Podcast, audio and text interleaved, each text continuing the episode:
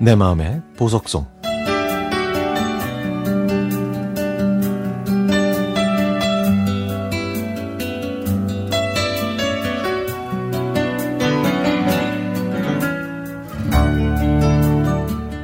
시간은 정말 빠르게 흘러가네요. 혈액원에서 헌혈 주기가 됐다고 문자가 온 걸 보니 벌써 두 달이 지난다 봅니다.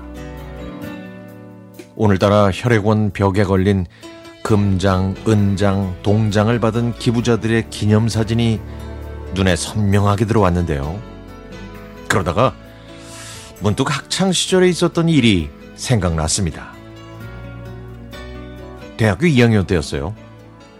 학교에서 늦게 돌아온 저는 평소에 자주 보지 않던 텔레비전을 켰더니 뉴스 중간에 자막이 화면 밑에 흐르고 있었습니다. RH-5형 급구. 연락처. 땡땡땡 땡땡땡 땡땡땡땡. 평소에도 그런 자막을 가끔 보긴 했지만 전화할 엄두도 못 냈는데 그날은 무슨 용기가 났는지 수화기를 들고 다이아를 돌렸죠. 하나 아주머니께서 전화를 받더니 환자 상태가 워낙 위독해서 지금 대전에서 서울로 이송 중인데 내일 아침에 같이 서울에서 헌혈을 해줄 수 있냐고 부탁을 하더라고요. 그리고 다음날 건장한 체구의 남자가 봉고차를 몰고 제가 다니는 학교 정문에서 저를 맞이했고 저희는 서울에 있는 병원으로 향했습니다. 당시에는 그 RV를 이용한 인신매매가 사회적인 문제였거든요. 그런 시기라 저는 서울로 올라가는 내내 불길한 상상에 사로잡혔습니다. 혹시 원양어선으로 저를 끌고 가는 건 아닌지 얼마 전에 난파된 간첩이 큰 부상을 당했다고 하는데 그 간첩의 혈액형이 RH-5형이라 저를 치료에 이용하고 매장시키는 건 아닌지 아 별별 생각이 다 들었죠.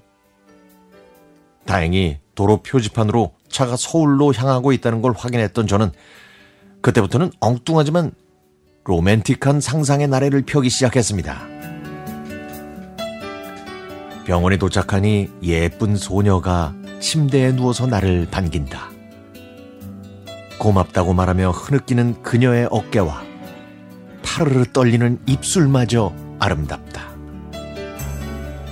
옆 침대에 나란히 누워서 헌혈을 마친 나는 그녀에게 다가가 나지막한 목소리로 속삭인다. 우린 피를 나눈 사이입니다. 앞으로도 영원히 내 피는 당신 거예요. 하지만 병원에서 저를 기다린 환자는 50대 후반의 아저씨였죠. 헌혈을 마친 저에게 아내 되시는 분이 제 주머니에 돈을 넣어주시면서 책이라도 사보라고 하셨습니다.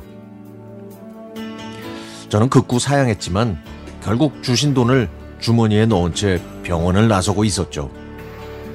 사람 마음이 간사하다고 주머니 속에 손을 넣고 돈을 세고 있는 제 모습이 딱 그랬습니다. 모두 일곱 장.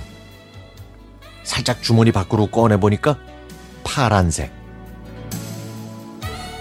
당시 제 한 달 용돈이 15,000원이었으니까 오, 적지 않은 액수였죠.